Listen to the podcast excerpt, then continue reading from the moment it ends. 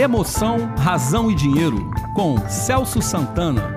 Participe através do e-mail podcast@ujuriapericia.com.br. Olá, Celso, tudo bem? Olá, Alfredo. Olá, ouvintes, tudo jóia? Vamos lá, Celso. Temos aqui a seguinte pergunta. Tenho 24 anos de idade, consegui uma promoção no trabalho e estou tentando me planejar financeiramente. Procuro ser racional e buscar informações sobre dinheiro. Confesso que já li algumas vezes sobre o consumo consciente e procurei executá-lo, mas na prática não consigo sentir prazer ao adquirir as coisas que desejo no momento em que consigo comprá-las. É assim mesmo?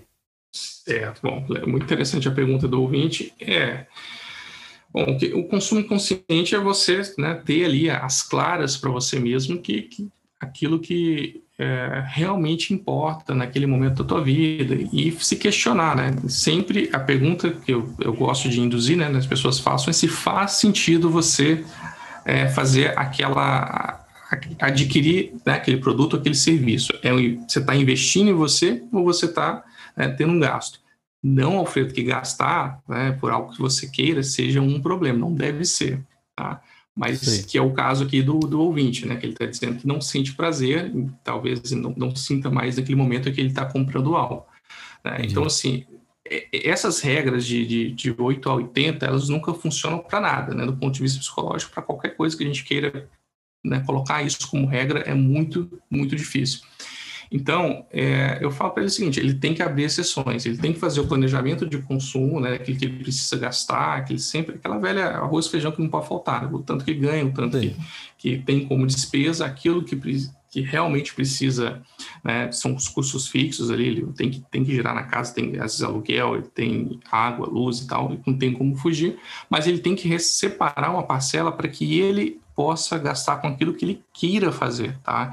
Então, aquilo de economizar o cafezinho, isso não existe, tá? Na prática não funciona. Em teoria, né, o consumo racional aí vai maravilha, né? Mas partindo do pressuposto que nós somos essa máquina de razão e tomada de decisão 100% racional, isso não existe.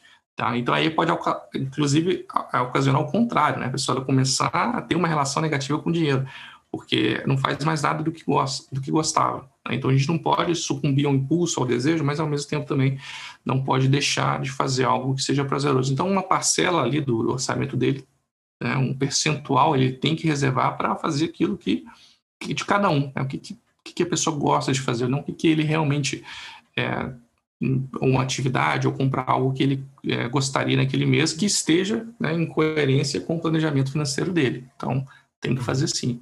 Então, o que ele está fazendo é uma mudança de hábito, né? Sim, e, sim. É, e essas mudanças de hábitos geram dor, principalmente no começo, uhum. né?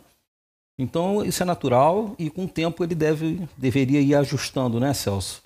E abrindo mão um pouco para o lado emocional de um pouco de prazer. Né? Eu lembro de uma propaganda, Alfredo, que tinha um cara, é. dois caras que iam uma lanchonete, aí um pediu um suco de laranja, não sei se você deve ter não, também. Pediu um suco de laranja e, e falava pro garçom, ah, mas é, sem gelo, por favor. E aí um virar para ele, ué, você tá, tá doente e tal? Ele falou, não, porque aí sem gelo vem mais suco.